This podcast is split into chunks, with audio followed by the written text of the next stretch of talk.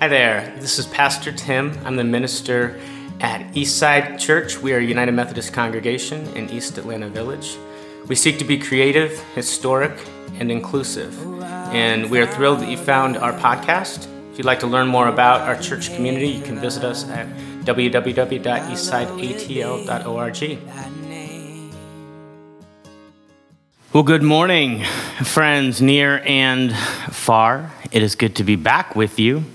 Uh, for the last two Sundays, our Candler Summer Seminarian resident, Dustin, has uh, been preaching for us so that the family and I could take a much needed vacation, get to the beach, and spend some time in the waves. And it is good to be back with you.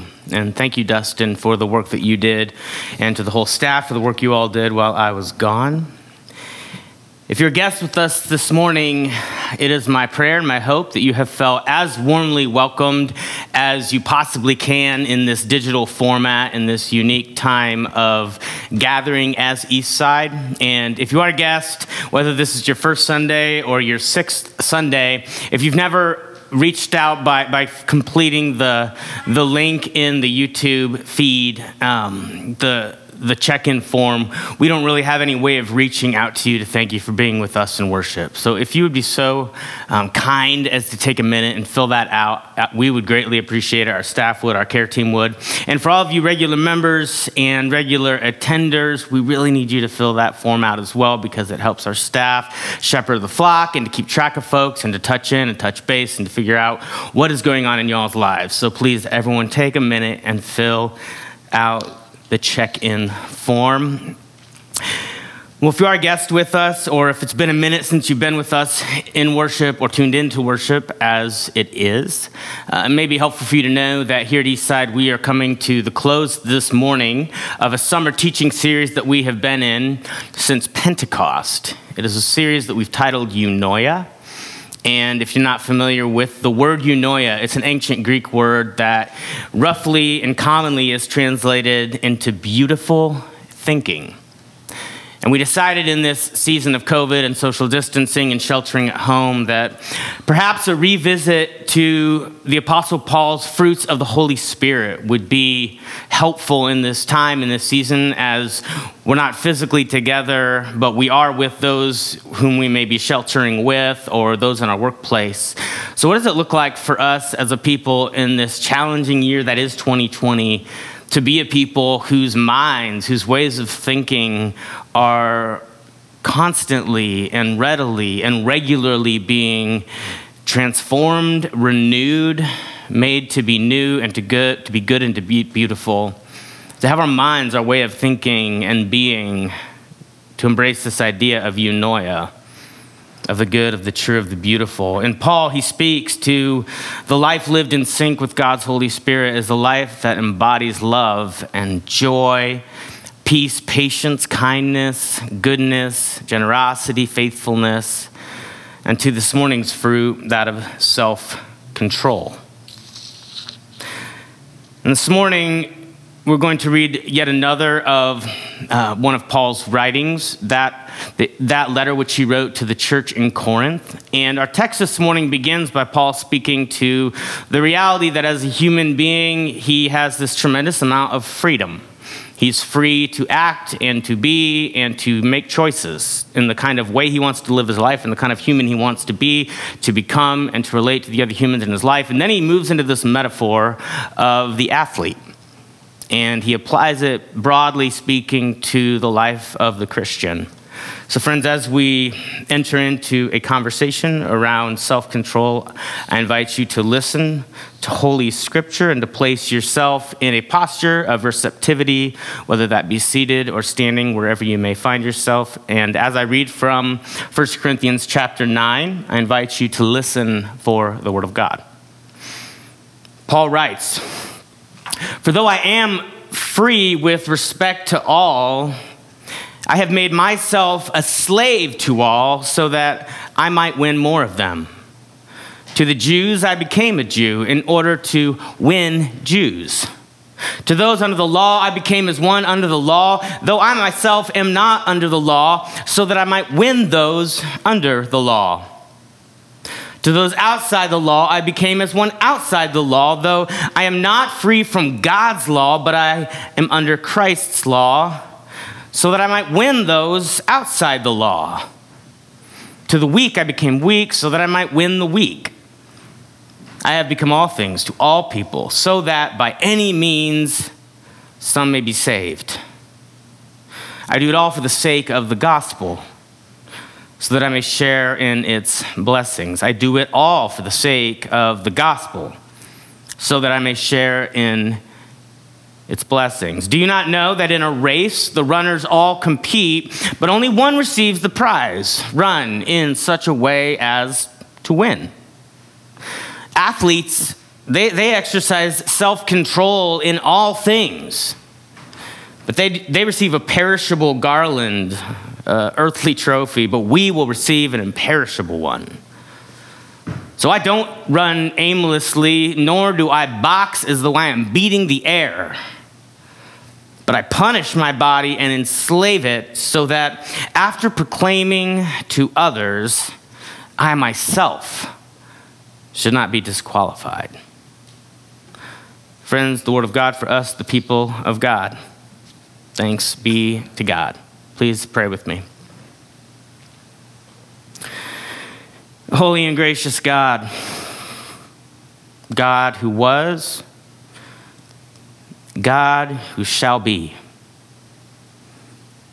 May you break into our present in this time, in these moments before us, as we come to your table, your table of grace, as we come, God, to be renewed by you, to be fed by you, to receive love and the nourishment and the life that only you can provide for us, God.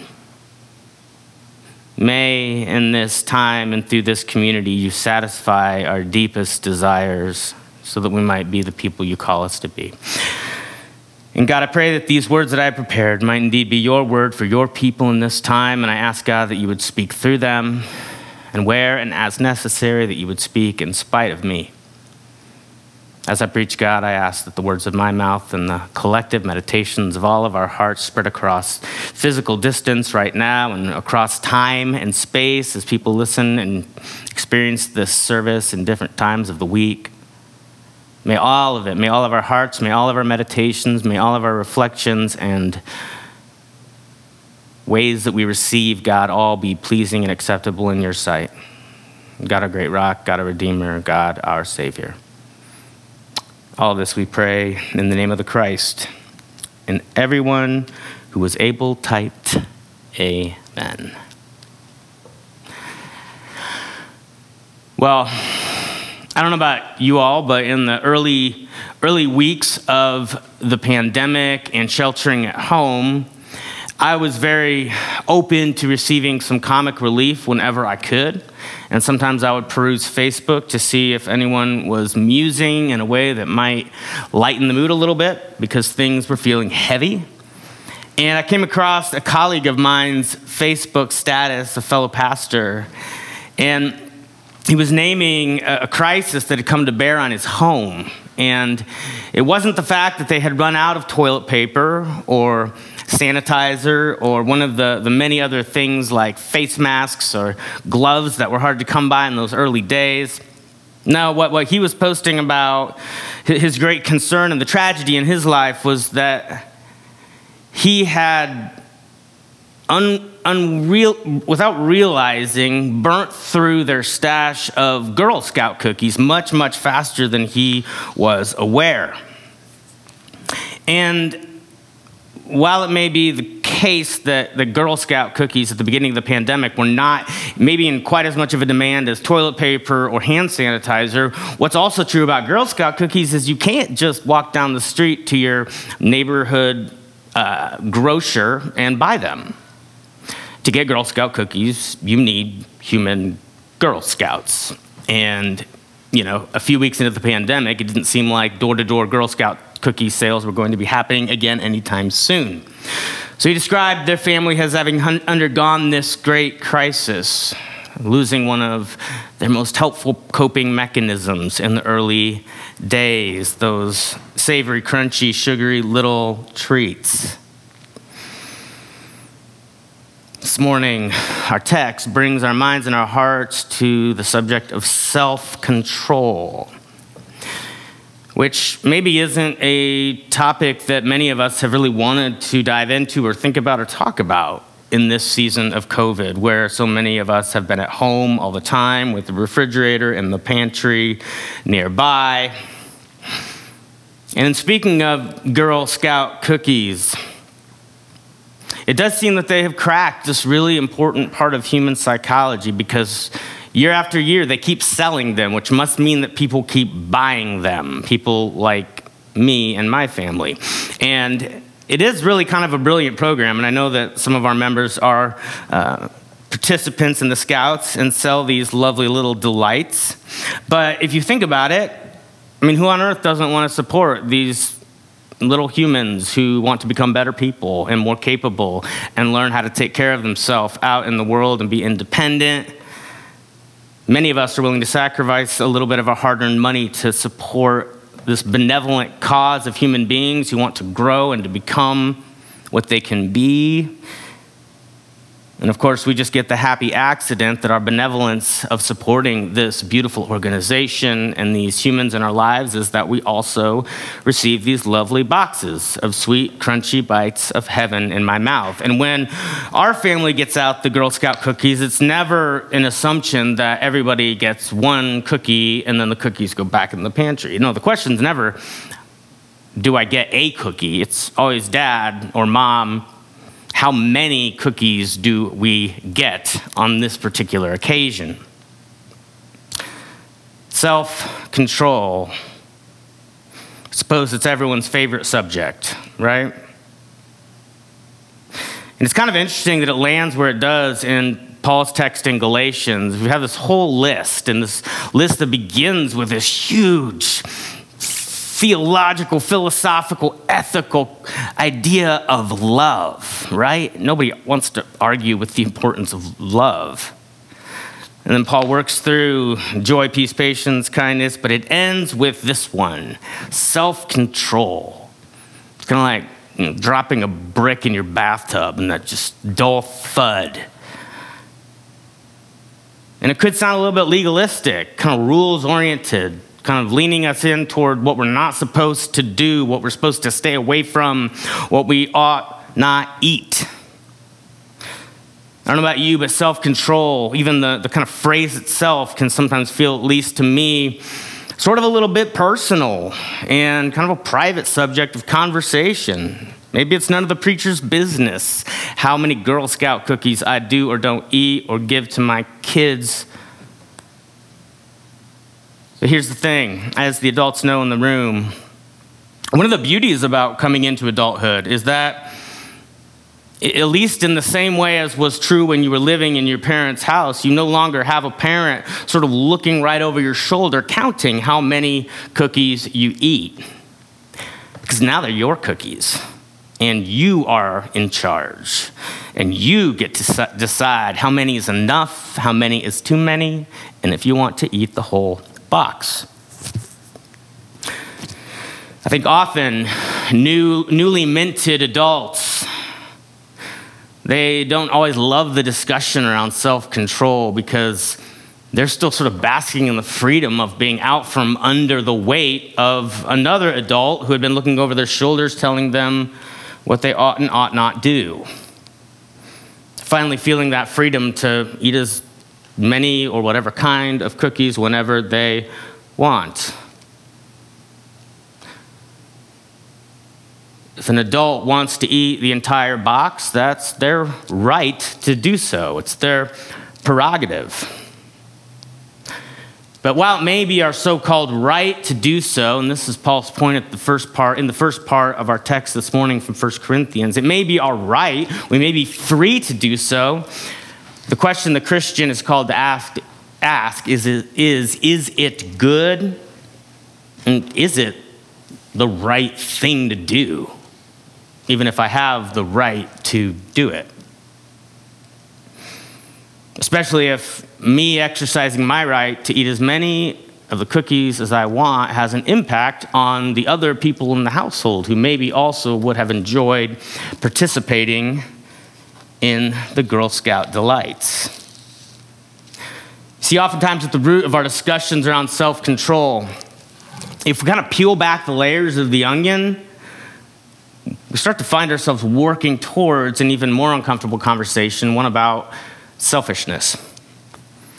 Because our lack of self control can sometimes be closely related to a place in our hearts or in our lives that is still pretty me focused and me centric and, and my needs oriented. And part of the struggle for us, those of you especially watching in the American church and our Western society, is that most of us were raised with this sort of blatant refusal to recognize the reality, the mathematics of it, that me consuming more at some level is going to contribute to somebody else getting less. It's, it's simple arithmetic, it's numbers.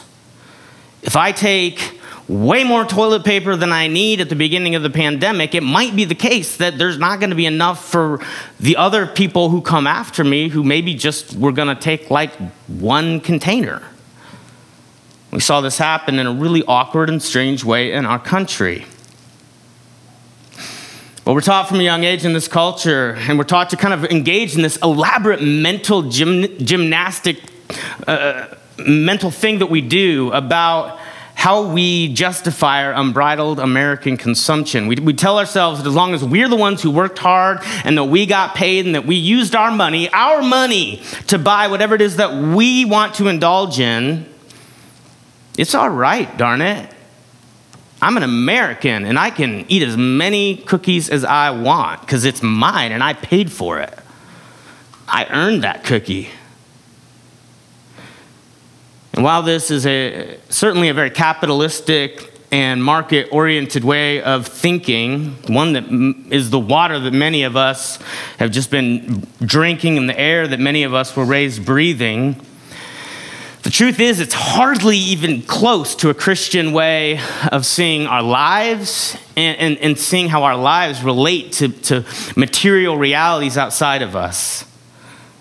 It's hardly a Christian way of orienting ourselves in this world. Here's the thing about the Christian understanding or practice of self control. It's really not about self control in the sense of, of our, our working to avoid doing bad things, what, what the late Dallas Willard described as the gospel of sin management. That's really not what the, the point of self control as one of the fruits of the Spirit is. And if that's where our minds take us, for, for good reason, many of us have been programmed to think that way when it comes to self control. Don't do certain bad things. But the, but the true Christian understanding of self control really isn't about self control sort of as itself. It's, it's not really about gluttony. It's not really about abstaining from this or that or the other thing. And as much as I'd like to make it about consumerism, because that's also a huge problem in the church, self control is bigger and deeper and wider than any of that. Because self control, it's not about sort of arbitrarily bending to some law or rule or some parental guideline that has been imposed upon us, some, some societal boundary that we're told do not dare cross that. Have self control to keep yourself away from the electric fence, whatever it may be. Self control is not just simply mindlessly like a robot following whatever rules society has laid upon the humans within its vicinity. No one in our country ever gets arrested for eating too much. As long as we paid for the buffet or for the food, it's fine. We don't arrest people for watching Netflix for 12 hours every day for a week straight. Maybe we should. But I don't think everyone's ever been arrested for binging on Netflix for the Christian, self control, it's not, it's not about just arbitrarily following whatever rules, whatever society has deemed. It's not about not doing something bad or avoiding eating too much. It goes so much deeper than how many Girl Scout cookies I eat in one sitting. Because if we get to the bottom of it, it really actually has to do a lot more with the state of our heart with the state of our internal being, with some of the really, really deeply rooted layers of our consciousness and our existence. A very, very surface understanding of self control can be about not eating too much, gluttony. But I think a deeper dive begins to push us to ask bigger questions about why. Why does my body crave that? Why do I want that thing that I know is bad for me? Why? How, how am I here? How did I get here? What's going on inside of me? In other words, I think what self control begins to get to is it shines the light on the fact that oftentimes we live into and out of physical cravings or sort of uh, mental or emotional cravings that might actually be a deeper, deeper seated reality that we're trying to fill and address and deal with. We just don't quite realize it. Maybe Paul puts this at the end of the whole list because he's, he's using it kind of as a capstone to, to push us to ask this really hard question Am I, as one who wants to be, is seeking to be a follower of the Christ, at the same time finding myself in this sort of existential state of craving? Am I at a deep heart or soul level at an existential state of craving? And if the answer to that is yes, then I suppose we probably need to, to ask some follow up questions. For starters, one real obvious question is that if I am at this sort of deep level of craving beyond even physicality, then why is it that I keep trying to fill something that's so much bigger than that with food or with substance or with a particular drug or relationships, romance, sex, material stuff, cars, clothes. Some of us are trying to fill a deeper existential craving by continuing and continuing and continuing to improve upon perfection with our home renovations. Goodness gracious, the yard's fine. Take a step back. You just painted yesterday. But what happens is that it's not always the crazy stuff. It's not always the stuff that we in society normally point to as like the bad stuff. We can get addicted to and, and fill cravings with all kinds of things good, bad, and indifferent. The question is are you using something to numb the reality that there's something deeper inside of you that is craving something and you don't know what it is and you're not sure how to get it? Because the body craves. Our physical bodies crave when basically one of two realities is true. Either the body needs something, so maybe you're a vegetarian, but all of a sudden you're craving steak. Well, maybe you're iron deficient, right? Um, or the body has become addicted to something. And in your attempt to break that addiction to sugar or alcohol or a drug, your body is going through withdrawals and it makes you want the thing that much more while your body works through that process. The body craves sometimes when the body's trying to like find its equilibrium and fix a vitamin deficiency, or maybe you're in a starvation mode because you haven't eaten in a long time, or you're on a fast and your body's like, just give me any kind of calories. I don't even care what they are. Or maybe our bodies are craving because of an addiction, something that it has gotten really accustomed to getting and now it's not getting and it, it's mad. Sometimes we're in a state of physical craving because our bodies need equilibrium. Sometimes we're in a state of physical craving because whether we are intentionally trying to or not, we're weaning our body off of something and it doesn't like it. But here's the thing as we've spoken to a lot throughout 2020, we are not, as human beings, just bodies. No, we are, we are, we are holistic, integrated beings. We have bodies, we have minds, we have an emotional center. We often call this the heart. We have souls, we are spiritual beings, and none of it gets easily sort of partitioned out. We have minds and intellectual reality. It, it's all sort of intertwined and interwoven. Our bodies impact our minds, and our minds impact our emotions. And all of these realities are integrated into this wondrous reality of the sentient being that I am and that you are. And for good reasons. for some bad reasons, our bodies have needs. Our minds, our hearts, our souls, our, yes, our spirits. They have needs, they have cravings, they have things that they long for. Which leads to another follow up question Can our hearts, can our emotional st- centers be in a state of craving because, the, because of something like the reality that we're lonely or we're desperately needing the experience of, of a loving relationship with a fellow human being. We need to experience the care of another human being in our life. Can our hearts be dry or empty or craving something because they're not getting it? But here's where it gets really tricky in our daily lives, right? Here's when we then we feel this deeper problem, but we reach for the, the, box of Girl Scout cookies, thinking that fixing our body or giving our body a fix is gonna fix our emotional center. And then it doesn't work, and we get mad and we try it again with something else. And we create this cycle where we're trying to feed the wrong dimension of our being because we've got the craving misdiagnosed. We're not realizing what's actually going on in us, so we just keep trying these things. And sometimes, in the process of trying to, to, to feed our physical body, it ends up becoming dependent on something that it wasn't before, yet the heart longing or the, the mental mind longing or the spiritual longing is still there, waiting to be dealt with and to be addressed.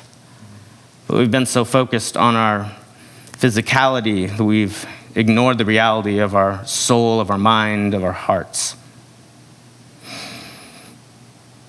Friends, what, what is really the craving that is deep within you? Because so much of the time, the physical stuff is real, but we often try to treat the stuff at the depth of our being with food or with substance, with surface level romantic uh, relationships or experiences, sex, drugs, and rock and roll. But if we try to feed the wrong part of us, it's still going to be there, and we're going to be worse than we were at the beginning. We're going to find ourselves right back where we started, and now we may have a physical craving too that we have to deal with. So, what do we do? And all of this in the context of self control, when we take self control kind of from this surfacey level of don't do bad stuff to this deeper level of like, what's actually going on inside of me? What is my real need here? I think that for me, the, the most helpful way to answer this question, this is why I gravitated towards the text that I did this morning Paul's words to the Corinthian church. In the Corinthian church, they had a lot of issues. They did. They were distracted in many different directions at many different levels mental distractions, physical distractions emotional distractions. And Paul was trying to, to bring them in focus, get them into the same page, into the same place. And he does so this morning by, by utilizing this beautiful metaphor of athleticism, which in that Corinthian culture, athletes were a big deal. So people would have paid attention to what he was saying. And he says, You know those people who run those insanely long runs? Those marathons, those athletes. Paul says, why don't you try taking your relationship with the Christ and the Christian faith and your human life and reframing it in the way that they frame their life in terms of being an athlete? Athletes, they engage faithfully in this process of training, of eating in a certain way, this kind of regiment, this, this lifestyle but what's so interesting is that if you ask most athletes, especially professional level or Olympian level athletes, why it is that they train so often and so hard, almost no Olympic athlete ever said, because I wanted to get my body into a really healthy place, or I wanted to lose some weight, or, you know, I just wanted to see if I could run a little faster. Said no Olympian athlete ever, right? No. Almost none of them are doing what they're doing for the primary point of the physical benefits of their training, though I'm sure none of them mind those, mind you. People don't just up and become Olympian level athletes because they want to sort of change the physicality of their life. They want to drop some pounds or build some muscle. Olympic athletes, they have these incredibly low resting heart rates. They have sort of scary low body fat. And it's not because that's what they're aiming for. It's because they have this bigger goal. They have this bigger thing. And they feel called and compelled, and is their vocation to participate in whatever that game may be, whether it be to run, to play a sport, to jump, to lift.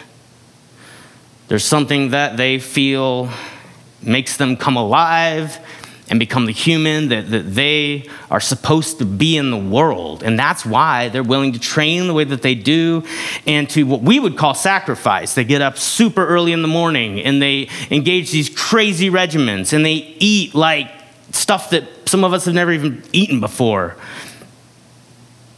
And the goal, again, is not so that they can be the healthiest that they can be, but they want to be the healthiest that they can be so that they can play and participate and be vocationally the person that they believe that they're called to be in and for the world. Now take that and apply that to your life as a Christian, to your life as a follower of the Christ.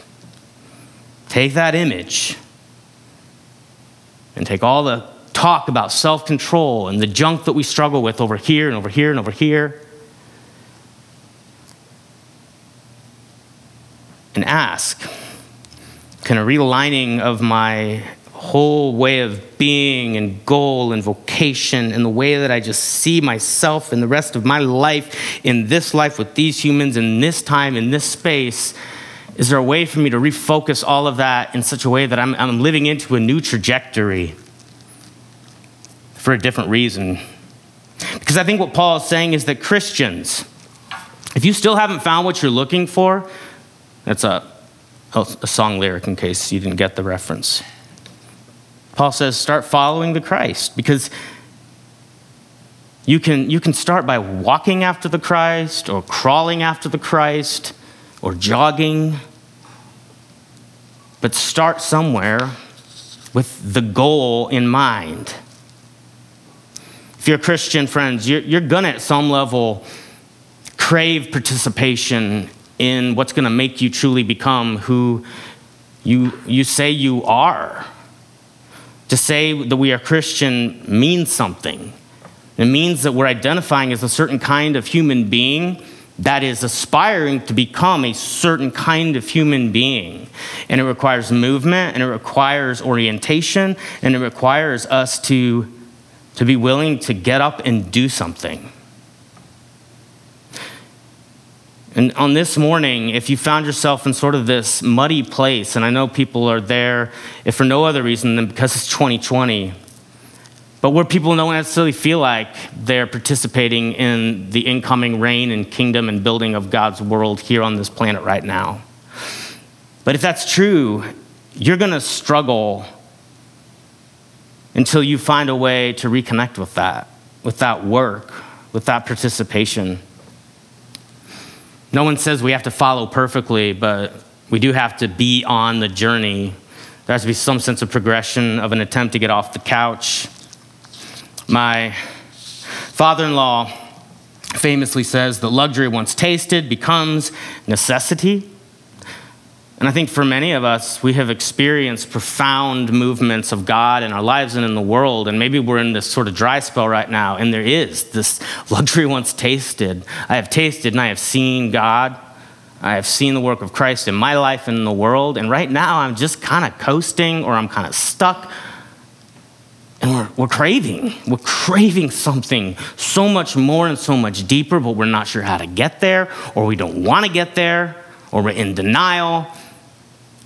So we're trying to feed it with all these physical, surface level things that are not making us any happier. Just like a, like a, you know, things at the circus that go in a circle. What are they called? Carousels. Thank you, Troy. I need you all back in the sanctuary with me to help me remember my words. See, I think Christianity is really as much about self control at, at, this sort of surface level, but it's more of a warning light in our hearts and our lives to ask the question, like, why am I desiring that? Never wanted that before. That's weird. Where are you at? Where are you off? That's a, that's a warning light signal to say, okay, I need to take a step back and ask what's going on with me and in me. And here's the thing the life trying to be lived as your, your goal to be self control. Like, my goal in life is to be self controlled. That just sounds miserable. Like, my goal in life is to control me and to avoid doing bad things. How about we, we think more towards self mastery? My goal in, is to participate with God in self mastery, not so that I can avoid the person I don't want to be, but so I can so become the person that God is calling me to be, that the other stuff slowly but surely begins to lose any place in the story and any importance in my life. Anything we try to do simply by white knuckling and willpowering it, all the studies have shown it's going to be short lived. You can do it for a little bit, you can do it for a little while. But what we actually need is for our, our wants to be transformed so that we want what we really need, so there's an alignment with what we desire, with who we truly want to become, and the kind of life that we really want to lead while we're here on this planet. Friends, if we make the mission of the Christ, the building of the kingdom and the reign of God here on our earth, and again, that gets lived out in different ways in all of our lives, but if we make the mission of the Christ and the building of God's kingdom and reign the ultimate goal of and purpose of our life on this planet, of the time that we have, we are going to be surprised by how all of this fruits of the Spirit talk, things just begin to, to happen and people are going to just see change in us. They're going to notice the bud of joy over here. You weren't even aiming for joy, you were just aiming for faithfulness. You see a bud of generosity over here. and see this like emanating reality of love pouring from you because you've directionally, you've, you've seen where you're, you're being called to head as a follower of the Christ and you are making an alignment with everything else that you do in your life. And the fruits become fruits. Not fruits that you go to the fruit stand and buy, but fruits that you, as the organic reality, begin to grow. By being faithful, by knowing the goal, by orienting, by being like the athlete who knows the run, race that he's running. And Paul says, don't just run the race to finish, but run it to win it. And maybe in the kingdom of God, we can, winning is not about getting there first, but it's by the way we run. And maybe more than one person can win in the race of the kingdom of God. But are we even moving in that direction? And if we're not, maybe we need to pay attention to our cravings and ask why they're there and what they mean, and then begin a process of realigning and rethinking and asking God to, do this eunoia work in our minds and in our lives, transform us from distracted thinking, from dark thinking, from confused thinking, from disoriented thinking, to thinking that is good, that is beautiful, that is true. So, friends, as we conclude this series together, my prayer this morning and into the rest of this year is that eunoia will indeed be true for each and every one of you. May it be so in the name of God the Father, God the Son, God the Holy Spirit, and all God's people typed, Amen. Well, we hope that you've enjoyed this week's message, and we look forward to seeing you soon. If you listen from afar and you would like to support the work that we are doing in East Atlanta and on Atlanta's East Side, you can visit our website, www.eastsideatl.org, and find our giving portal there.